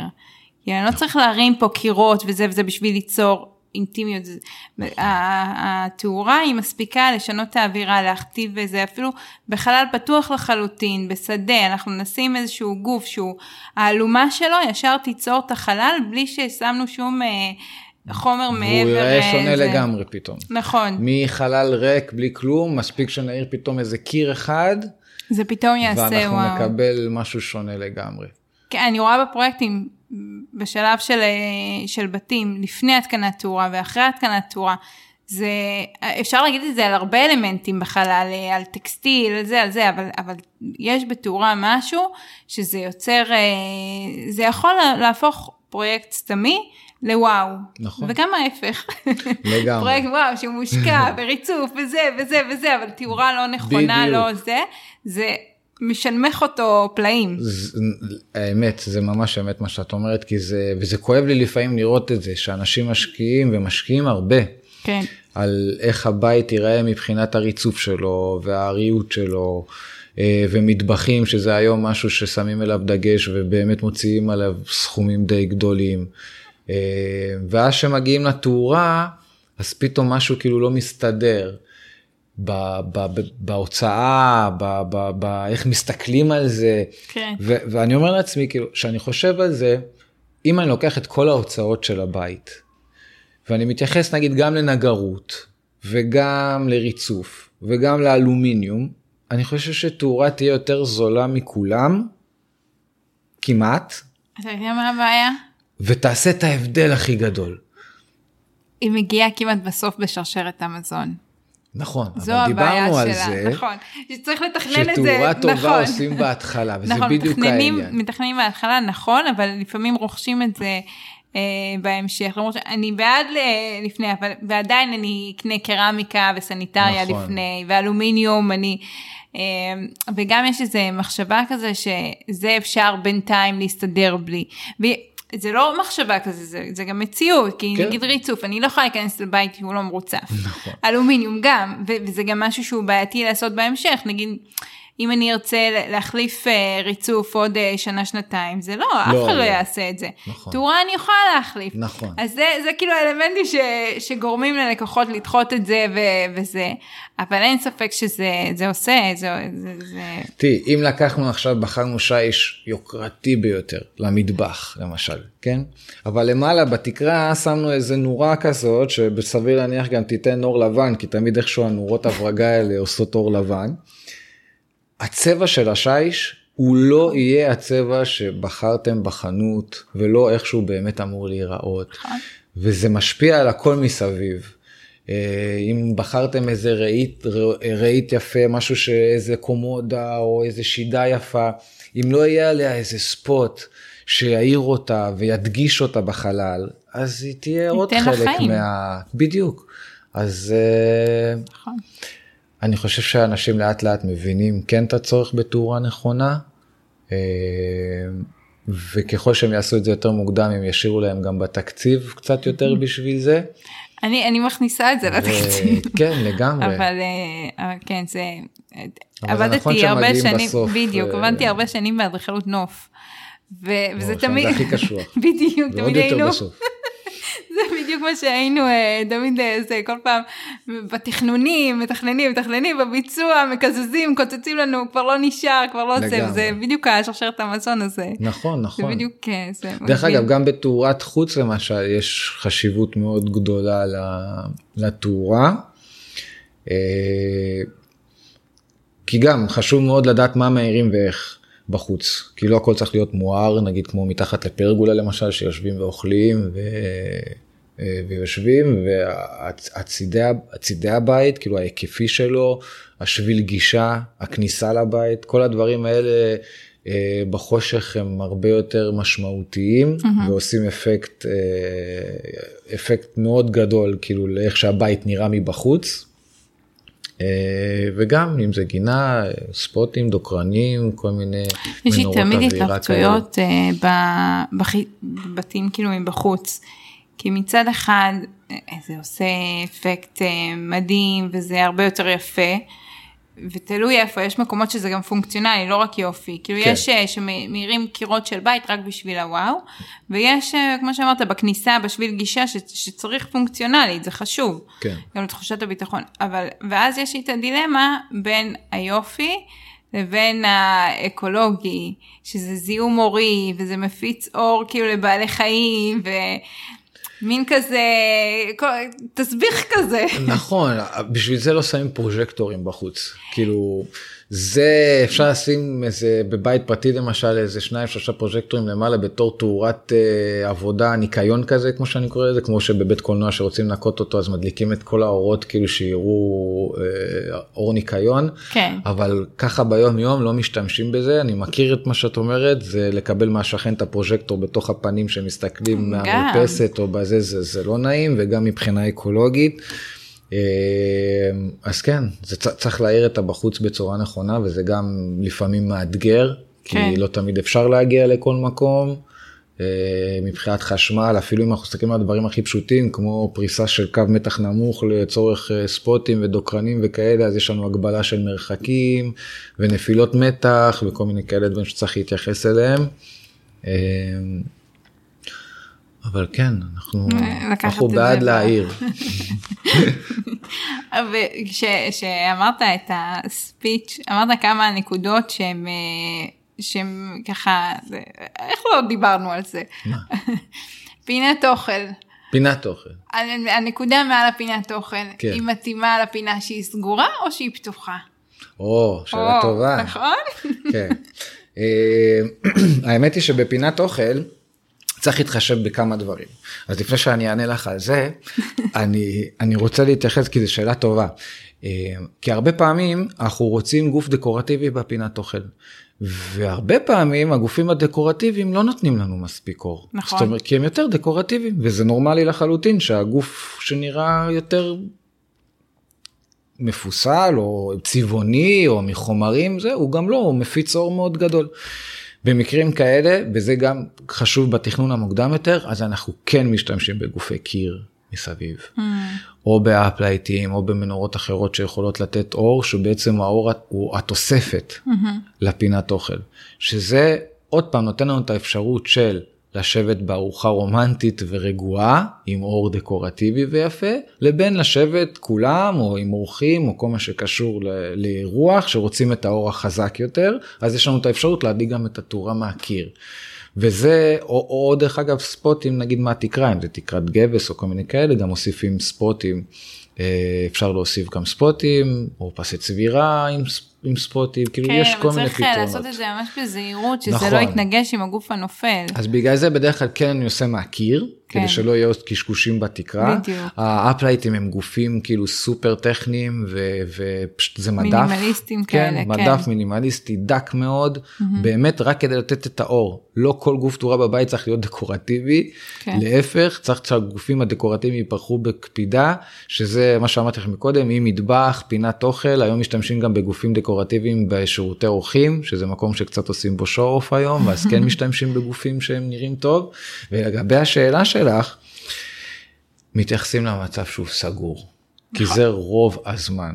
שרוב הזמן הוא סגור, אז רוב הזמן התאורה תהיה נכונה. וזה משהו שלא צריך לחשוב עליו בכלל, כאילו מבחינתי לפחות, גם אני, אני מסכימה. כי מספיק שזה יותר מחצי מהזמן, זה כבר מספיק כדי שהתאורה תהיה נכונה בזמן שהשולחן סגור, אבל כן לדאוג לתוספות כמו שדיברנו מהקיר. מהקיר, מהתקרה, כן. למקרה שכן פותחים את השולחן ורוצים תאורה עוד במקומות נוספים, אם השולחן באמת גדול או שמזיזים אותו בכלל, יש כאלה שגם מזיזים אותו נכון. לחלל אחר, כאילו לא לחלל אחר, אבל כאילו מרחיקים אותו אם הוא צמוד לקיר, אז מרחיקים כן, אותו. כן. אמ, אז כן גם להתחשב בזה. ו- ואני כן מתחשב נגיד בכאלה דברים בתכנונים, אנחנו מראש עושים, לא מזמן היה לי בית שהם מארחים הרבה, השולחן שלהם גם שהוא סגור הוא גדול, אבל הם מרוב שהם מארחים הרבה וזה הרבה אנשים, הם לא יכולים לפתוח את פתוח. השולחן בצורה אה, ישרה, הם חייבים לפתוח אלכסון? אותו אלכסוני. אוי אוי אוי. כן, אין להם ברירה, זה, זה הבית וזה זה מה שאפשר. אז דאגנו שמהפינת אוכל לכיוון הכניסה, אז במקום לשים איזה צילינדר קטן בכניסה או משהו כזה שרק ייתן את האור בכניסה, אז בכניסה שלהם גוף כאילו קוטר 40 נגיד כזה, שנותן מספיק אור במידה והם פותחים את השולחן, כי הם כן מארחים הרבה, וזה כן. כן. חשוב להם, אז יש להם את האפשרות הזאת, לא חייבים להדליק את הגוף הזה כל הזמן, אבל יהיה לו שימוש, זה בטוח. אז זה ממש להתאים את הצרכים לפי כל אחד ואחד, וזו לדעתי בגדול הגדולה וההבנה והעשייה בכל מה שקשור בתאורה. כי כמו בכל דבר אחר... ובכלל בתכנון פנים, כן, אני חושבת. נכון. כמו להבין. בכל דבר אחר בחיים, אין לנו יותר מדי כללי אצבע. יש לנו דברים שאנחנו כן רוצים להתייחס אליהם, אבל אם אנחנו, כמו שאמרת, בתכנון, אנחנו מתייחסים לבן אדם שאנחנו עובדים מולו, לצרכים שלו, למה שהוא אוהב, כן. לאיך שהוא רואה את האור. אה, יש כאלה שאוהבים אור מעומעם יותר, יש כאלה שאוהבים אור חזק, כאילו ממש, כל אחד אוהב אור אחרת, והיופי זה לעשות להם את ההתאמה שלהם כדי שהם יהיו בבית, הם יגידו וואלה, נעים לי, וזה טוב לי, וזה מבחינתי ההרגשה הכי טובה לדעת שעשיתי למישהו. אור בבית ובלב, זה אין יותר כיף מזה. מהמם. אמ, אבל עלו לי עוד שאלות. בבקשה, אנחנו בשוונג. כן. אמ, בח- בחדרים, בחדרים של, הילד, של הילדים, כן. שיש להם לרוב תאורה מרכזית, ויש אה, שולחן שהם, אה, שולחן עבודה שהם מכינים אה, שיעורים, ויש גם לפעמים שהם קוראים במיטה, או שלא, או שהם מכינים שיעורי בית במיטה הרבה פעמים, כבר שהם קצת גדולים יותר. נכון. אז מה, מה ההמלצות לתאורה שם? אז כן, בוא, בוא נגיד שניקח את המצבים הסטנדרטיים, כן? שלא עכשיו נשתולל עם כמות גדולה מדי של גופים, נגיד משהו שכל אחד היה יכול לעשות. הרבה היום עושים, וגם הדירות קבלן כבר, אה, אה, היום זה מגיע לדעתי בסטנדרט שכן יש מנורות קריאה. שזה מנורת קיר בעצם בגובה של משהו כמו מטר ועשרה, מטר שלושים מהרצפה. אה, שהיא מיועדת לקריאה, אפשר להשתמש בה גם בתור באמת מנורת, סליחה, גם באמת בתור מנורת קריאה ממש כאילו עם ספוט שמאיר ספר או משהו כזה, או באמת לתת איזשהו חיזוק תאורה בתור תאורת אווירה כזה, דברים שהם יותר כאילו צמודים לקיר, לא דברים בולטים, שנותנים אור גם לא ישיר. אה, אם זה אור היקפי, אם זה אה, דברים שבעצם אה, אור למעלה ולמטה, כל מיני כאלה דברים שנותנים לנו איזושהי תוספת של תאורה. לגבי השולחן כתיבה... רגע, אני חייבת לפתוח פה סוגריים. כן. כי יש לי, זה, זה דילמה שתמיד יש לי. הם, שהם קטנים, אז יש להם מיטה של יחיד נכון. בחדרים האלה. אבל אנחנו יודעים שעוד אי אלו שנים אנחנו נתנה להם מיטה וחצי. נכון. ואז אני כל פעם מתבלבל, מתלבטת איפה איפה, למקם איפה הנקודה. למקם, נכון לעכשיו, נכון לעוד כמה שנים, אולי באמצע ואז גבוה, ומה, יש לך איזה טיפ? אה, הרבה פעמים כדי לחסוך את זה, שמים את התאורה בצד של המיטה, זאת אומרת אם נגיד התאורה היא, המיטה היא בצד בפינה, הפנימי, כאילו. בדיוק. כן, כן. ואז אין לנו את ההתלבטות הזאת אה, מה לעשות שהמיטה תהיה רחבה יותר. זה מאוד נכון דרך אגב, כי גם צריך להתחשב במיטה עצמה. יש נגיד למיטת אה, הורים לצורך העניין, אה, יכול להיות גב מיטה, מיטה, שהוא כן. מאוד גדול, כן. יכול להיות גבוה ורחב גם. אז לפעמים גם שם מתפקשש, נגיד עושים נקודה, ואז זה עולה על הנקודה. נכון. אז זה דברים שאומנם קשה לחזות את הכל מראש, כי כדי לדעת את זה בשלב המוקדם, את כבר צריכה לדעת כאילו איזה מיטה תהיה לך, ולא תמיד את יודעת איזה מיטה תהיה. נכון. אה, אבל כן אפשר להימנע מזה, בכן לעלות עוד צעד, כן להזיז הצידה, כמו שאמרת במיטת ילדים, אז לתת את זה בצד הפנימי יותר, ואז אנחנו יודעים שאנחנו מכוסים לגמרי. אה, זה לפעמים גם הנקודה של התאורה וגם המתג. נכון. כן, במתג זה עוד יותר קשה, כי אותו אני לא שמה למעלה, אז אה, זה חייב להיות בצד הרחוק של המיטה. כאילו, לא היתרון יכולים- במנורות קריאה שלרוב הן מגיעות עם מתג עם ה- עליהם. זה עליהם. כן, ואז לא צריך להתחשב במתג בשביל ה... זה אפשר אפילו אם נגיד יש שידה או משהו כזה באזור והיא מסתירה את זה אז עדיין אפשר, פשוט משאירים את זה על און ועושים את, ה... את ההדלקה והכיבוי ישירות מהגוף תאורה כן, עצמו. זה יותר המתג אה, המתחלף של התאורה הכללית גם, בחדר, נכון. זה ה... זה. נכון, נכון. אי אפשר לפתור את הכל. אה, לא, אבל אפשר להשתדל. יש כן, אה, נכון. לצורך העניין לשולחן כתיבה, אז אנחנו משתמשים במנורות אה, שולחן. מנורת שולחן יכולה לעשות אחלה עבודה. אה, אם יש מדפים, אז יש אפשר גם... בעיה ממש קשה עם אה, מנורות אה, שולחן. באמת? מה? שתפי אותי. הן מכוערות. לא, למה? יש הרבה. יש, הר- הרבה מכוערות, לא סתם. יש הרבה סוגים של... אני מבין לאן את הולכת, כאילו לקטע של, הקצת יותר רעילים וכאלה, את לא, מתכוונת? לא, אני לא הולכת לזה, אני גם משתמשת, כאילו, זה, כמו כיסא עבודה, זה מכוער וזה מה שעושים, כאילו, כי הוא נוח. כי הוא, כן, כי זה נוח וזה מה שצריך, ו- ויש מעט שהם גם יפים וגם נוחים, אבל אז זה מאוד מאוד יקרים. יקרים, כן. כן, אז, אז עושים פשרה ו... ו... אז היום קונים באמת, כיסא מכוער עם מנורה מכוערת ולא רואים, ולא מסתכלים על הצד הזה בחדר. כן, כן, אני, זה נכון שזה יותר קשה, יש דברים שהם יותר קשים, כאילו סתם לצורך העניין, דוגמה, צמודי תקרה, כן? זה משהו שהייתי, כאילו, קשה למצוא צמודי תקרה שנראים יפים, טוב, נכון. או שהם איזה, אפשר לקרוא להם מיוחדים. אז יש לנו את הצמודי תקרה שהם משולבים עץ. והם משולבים צד זהב, ושהם לא עגולים לגמרי, אלא קצת אמורפיים. אבל לפעמים יש אמורפים שהם יותר מדי אמורפים. כן. זה, זה גבול מאוד דק. אז כאילו, אה, כן. יש גופים שכאילו קשה למצוא בהם דברים שהם קצת יותר מיוחדים, ואם כן מוצאים אז כמו שאמרת הם מאוד יקרים. אה, אבל דווקא במנורות שולחן אני חושב שיש יש אפשרויות, יש עם מה לעבוד. אה, כמובן כאילו זה כן תלוי תקציב אבל אפשר גם למצוא בתקציבים נורמליים דברים שעושים אור לא טוב. רעים. כן. לפעמים אה, היה לי אה, פינת עבודה שעשיתי, אה, אז עשיתי אה, מדף כזה מרחף, וכמו שדיברנו קודם במטבח, אז מעולה. עשיתי אה, לד שקוע במדף. פגז. זה היה, כן, זה כן. סוף סוף הוא יצא יפה. זה, זה, זה מדהים כמה שזה עוזר כאילו כן, כן, חד משמעית. זה... כי המדפים האלה יוצרים הצללה כזאת. לא משנה מה עושים הם תמיד ייצרו הצללה נכון. וזה גם נותן לנו עוד תאורה על השולחן וגם מונע מההצללה הזאת בעצם שרואים את הכל באופן אה, אחיד. בוא נגיד למי שיש חדרים נגיד קצת יותר גדולים ואפשרות תכנון מוקדמת ו, וכן רוצים להשקיע טיפה יותר בנראות של התאורה, אז נגיד הייתי עושה פחות גוף אחד מרכזי, אה, וליד הארון שם או צילינדרים, או פס צבירה עם ספוטים, ושומר על המרכז נקי, ומשתמש בקיר באפלייטים. זאת אומרת, אפשר גם בחדרי אה, שינה להשקיע במחשבה, בקטע של התאורה, אה, אבל בסדר, יכול להיות שזה לא יתאים לכל אחד. אבל היופי הוא לדעת להתמודד גם עם הדברים שמצריכים תכנון מוקדם וגם עם כן. מצבים קיימים. היה לי ממש עכשיו אה, בימים האלה אה, מסיימים, נגמר הפרויקט הזה של קליניקה שהיא לא גדולה ואי אפשר לחצוב בתקרה בכלל וגם לא רוצים להנמיך כי זה גם ככה לא גבוה ואין נקודה במרכז החדר ומאוד התלבטנו מה לעשות. ובסוף הלכנו על אה, תאורה היקפית, ממש כאילו בכל המסביב, דקה mm-hmm. קטנה, אצבע, שזה פרופיל כזה, זווית? כמו משולש כזה, כן. כן. אמ, וזה גם מהיר, גם לא מסנוור, גם לא הנמכנו, גם יוצר אשליה של גודל, כי כאילו יש אה, שטף של אור על כל ה... גם לא רואים את הקו אה, קיר תקרה, אז זה יוצר נכון, גם... נכון, עוד יותר אשליה שזה כאילו גם גבוה וגם כן. זה. כן, מעולה. זה היה פתרון טוב. כן.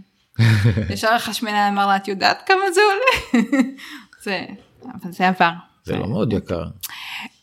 כן, הוא השווה את זה לתאורה אחת באמצע, אה, למול, בדיוק, אז, אז כן, זה יותר, וזה, אבל אה, זה היה שווה את זה. כשמקיפים חדר שלם, אז יש מטראז' גם יותר גדול. נכון. וזה, אבל כן, לגמרי. זה עשה, זה עשה משהו אחר לגמרי, כן. גם מה, מה האלטרנטיבה שיהיה אה, כזה אצבע, אה, איך קוראים לזה? מרירון? הפרופיל אצבע ש... כן, התעלה, בדיוק, תעלת אצבע שחוצה את הזה ומגיעה לאמצע, ואז באמצע כן. יש את ה... כאילו, מה, מה, מה אתה רוצה שאני אעשה? זה יכול להיות כחלק עיצובי במשהו, אבל גם זה מאוד ספציפי, זה אולי מתאים יותר למסעדות, אולי קצת משרדים בסגנון כן. כזה, אינדסטריאל אה, כזה. אה, בממ"ד. אה, והייתי חי... שם לא באמת לא היה ברירה, שאי אפשר וזה לחצוב. אי אפשר לחצוב, כן. ושמנו תעלה כזאת אה, מסביב, דווקא להעביר חשמל, אבל גם תאורה העברנו ככה. וזה היה חדר של פיפא, אז אמרנו, אה, הייתי חייבת להפוך את הלימון ללימונדה, ולכל אורך התעלה הדפסנו כזה מדבקות קיר כאלה, פיפא אה, this way עם חצים וכל מיני כזה, אה, את השלט שלהם, את הלוגו, כאילו היה צריך להפוך את זה למשהו בשביל שזה לא יהיה סתם חואר. כאילו, לגמרי, כן, אבל זה חלק מהפתרונות שהם יצירתיים ועושים את ההבדל בסופו של דבר. הופכים לימון ללימונדה. לגמרי. כן. לגמרי. אמ, נגעתי בזה ממש בטיפה אה, מול מראה שמתאפרים ודברים כאלה. Oh, okay. כן, זה גם איזה אישיו כזה שתמיד יש כן, עם נכון, לקוחות. נכון, נכון, נכון. טוב, אני אתחיל בזה שהתאורה האידיאלית. חשבתי שתתחיל בזה שלא צריך להתאפר. אה, אוקיי, יאללה. טבעי הכי יפה. טבעי הכי יפה, זורם, זורם. נכון. לאלה שכן מתאפרות. לפורים. לפורים. עוד מעט פורים באמת, כן. אמ, האמת היא שנתקלתי בזה שעבדתי בכמה עבודות אה, אה, מול חברות אה, גם איפור וגם קצת טלוויזיה. ידועניות שעבדתי מולן. הן ככה שוחות טוב בחומר, הן יודעות בדיוק מאיפה הן רוצות שיעירו אותם ומאיפה לא. גם מאיפה שיצלמו אותם שזה הצד הטוב. כן, כן, הכל מתוקתק, אבל התאורה הטובה ביותר מול מראה זה תאורה בעצם שמגיעה מצידי המראה דווקא. אה, כי מה קורה? שאנחנו שמים לצורך העניין מנורה מלמעלה, אז הפנים שלנו הן לא שטוחות, נכון. ואנחנו בעצם יוצרים הצללות באזור של העיניים, עיניים, אף, כן. לחיים שהן בולטות יותר משאר הזה, ואז בעצם אנחנו מקבלים תמונה שהיא לא מובטת. לגמרי אמיתית. ומי שמתעסק עם זה באופן מקצועי, תמיד דואג שהמראה כולה תהיה עטופה באור, אבל אם אנחנו לא מתעסקים עם זה באופן מקצועי, אז אנחנו כן נרצה לשים בצידי המראה. הדבר הזה גורם בעצם לכיסוי מלא של האור. זאת אומרת שאם הערתי מצד ימין של המראה, אז כנראה עשיתי הצללה לצד שמאל, אבל אז צד שמאל מכסה על זה. Mm-hmm. ובעצם יש מיזוג מלא של התאורה לכל הפנים. ואז כשאנחנו מסתכלים עלינו במראה, אנחנו נראה בעצם את הכל בצורה אחידה ונכונה. אה, הגופים שמומלצים גם לשים לצידי מראה הם גופים שהם יותר חלביים בגימור שלהם, שזה אומר שהם פחות בוהקים, יותר אור נעים שנמרח ונשטף ולא עכשיו איזה ספוט או משהו כזה שאמור להעיר נקודתית, להפך, אלא דווקא תאורה שהיא יותר מפוזרת. והפיזור הזה של האור בעצם יוצר את החפיפה הזאת בין שני הצדדים לאיפור אה, נכון. אבל זה ממש אה, איפור של מקצוע, כאילו לא כל אחד בבית יעשה דבר כזה. נכון, לא כל אחד יעשה דבר ש... אה, כזה, אבל היום יותר שמים לב לדברים האלה. כי כן מדייקים, מדייקים, כמו שהיום מדייקים יותר בשימושים שלנו בחללים עצמם ובאחסון ובריהוט וכל הדברים האלה, אז גם בתאורה מדייקים את זה. ותראי, היום הרבה משפצים מקלחות. ולהזיז היום נקודה מהמקלחת כאילו לצד של הקיר, זה לא סיפור מטורף. ברגע שאתה משפץ מוריד את הקרמיקה זה כבר לא סיפור כן, בכלל, זה כלום. ככה, כן. אז כאילו מראש אפשר להגדיר שזה מה שרוצים, כמובן אם, שצריך... אם מתאפרים בחדר החצה. כן, כן, זה יכול להיות בחדר החצה, זה יכול להיות בחדר ארונות, חדר שינה, כן. אבל זו התאורה האידיאלית, כמובן שהרבה משתמשים גם תאורה ממעל המראה וספוטים מלמעלה, ספוטים זה עוד יותר קצת, אה, ייתן יותר הצללה, כי האור כן, הוא מאוד הוא ממוקד. ממוקד. אז אנחנו יכולים לעשות יותר הצללה. אז צריך יותר, ו... יותר ספוטים בשביל פחות. צריך אור יותר מפוזר. אני אוהב להשתמש במקלחות לא בספוטים, כאילו גם בשקועים, אבל שהם לא ספוט, שיש להם גם כיסוי חלבי. ואז אני בעצם מייצר איזושהי שטיפה של אור בכל החלל, כי זה, זה אמבטיה, זאת אומרת צריך אור. כן. צריך לראות מה עושים, גם, גם בארץ אסור לשים שום גופי תאורה באזור בתוך... האמבטיה, אז אנחנו כן, כן צריכים כאילו לגנוב קצת תאורה לאזור הזה. כן. אה, לעומת נגיד שירותי אורחים ששם כן כאילו הייתי הולך יותר על הדארק ועל כן, החשוך ועל ה... כשאתה אומר חלבי אתה מתכוון שהסגירה של הגוף זה בעצם אה, חלבי? כאילו כן, אקרילי, פרספקס, זכוכית חלבית. זה לא קשור לגוון הצבע, האור שאמרנו קודם, זה קשור ממש פיזית עצמו, לגוף אה, עצמו. לחומרים, כן. הבנתי. רגע, אבל אם אנחנו בחדר החצה שהוא, שהוא לא, לא אמורים להתאפר בו, אז נגיד תאורה מעל המראה, זה סבבה, לא? כן, בטח, תאורה מעל מראה. Uh, היום נגיד שעושים הנמכות תקרה, אז יש כאלה שמעדיפים לוותר על התאורה מעל המראה, ומאירים הכל דרך התקרה. זה במידה ועושים עריכים יפים שרוצים להראות אותם, אם עולים עם העריכים עד התקרה, או כל מיני כאלה דברים שרוצים להשאיר את זה נקי. זה אתה מתכוון, כאילו בנוסף, לא, בדרך כלל הרבה, בדרך כלל הרבה פעמים. לפעמים, לפעמים כן. עושים בחדרי החצה במרכז החדר. גוף, כן. הערה מרכזית, ואז מפצים על זה עם מעל המראה. נכון. עכשיו אתה אומר בהנמכת uh, תקרה שעושים כזה מעל המראה, זה בנוס, בנוסף לעוד הערה שיש בחלל? לא מהקיר. כאילו לא במקום. מהקר, כאילו שיש במקום, אז יש לך גם במרכז וגם uh, כמו ספוטים, uh, גופים קטנים, לא בהכרח ספוטים, אבל גופים כן. קטנים שהם מעל המראה יותר, שהם כאילו במקום uh, לצאת מהקיר, שיוצא מהתקרה. זה הייתה הכוונה? כן, זו הייתה הכוונה. גם שיש תקרת גבס אנחנו פחות משתמשים במונחים האלה של תאורה מרכזית. כאילו גם אם אני אתכנן אה, תאורה למסדרון אני אצמיד את האור כנראה לאחד הצדדים למה שיראה יותר טוב כאילו מבחינה ויזואלית או ישמש יותר טוב מבחינת החזרים של אור נגיד אה, צמודים לקיר למשל הייתי מעדיף להצמיד תאורה לקיר מאשר נגיד לדלת או מעבר. אבל שהיום אני אשים את התאורה רוב הסיכויים שהיא לא תהיה במרכז. לא במרכז, במרכז החדר. במרכז כאילו לא, לא בציר המרכזי, כן. כן, לא במרכז כן. החדר, לא בציר המרכזי, כאילו המטרה היא יותר להאיר את החלל וכן לשמור על התקרה יותר נקייה, ולהאיר את המקומות שרוצים להאיר, ולא כן. לחשוב על זה עכשיו בתור uh, תאורה כללית לכל המקום, אלא נקודתית. מעולה. אני מסכמת. אוקיי. כל מה שדיברנו עליו. כן. אז התחלנו עם הגוונים של התאורה. אור אה, חם, קר, אה, איך שזה נמדד בקלווין, איך אנחנו בודקים רמת הערה בחלל, שזה היה הלוקסים. אה, תלכו על אור חם. נכון, אני גם, אני חד משמעית אומרת את זה גם. כן. אה, דיברנו על אם, אה, אה, לא אם, לא לשלב אה, כמה גוונים של אור, על זה. שכדאי לשלב כמה סוגים של הערה, הערה מרכזית, הערת אווירה. אה, דברים כאלה, דיברנו על לדים, מאפיינים אה, מבחינת אה, שנאים ובאופן כללי הדימור שיש, דימור, נכון. שזה הולך אה, ו- ונהיה תקין להשתמש בזה. פתרון מעולה. פתרון מעולה, בייחוד למצבים קיימים, אחלה פתרון. דיברנו על תאורות שונות בחללים שונים, על מטבח, על סלון, על פינת אוכל, על חדרי שינה של הורים ושל ילדים, חדרי רחצה, על תאורה בתאורה שמתאפרים, על מקור האור, שאנחנו כל פעם כן להסתכל על מקור האור שלא יוצר הצללה מצד אחד, ומצד שני גם שיש הערה כללית בחלל. על מתי לתכנן תאורה, מתי להביא את התאורה לאתר ומי מתקין את התאורה.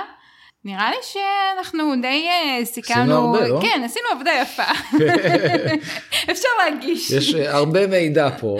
כן, אה, יש. עם מה לעבוד. כן. נכון.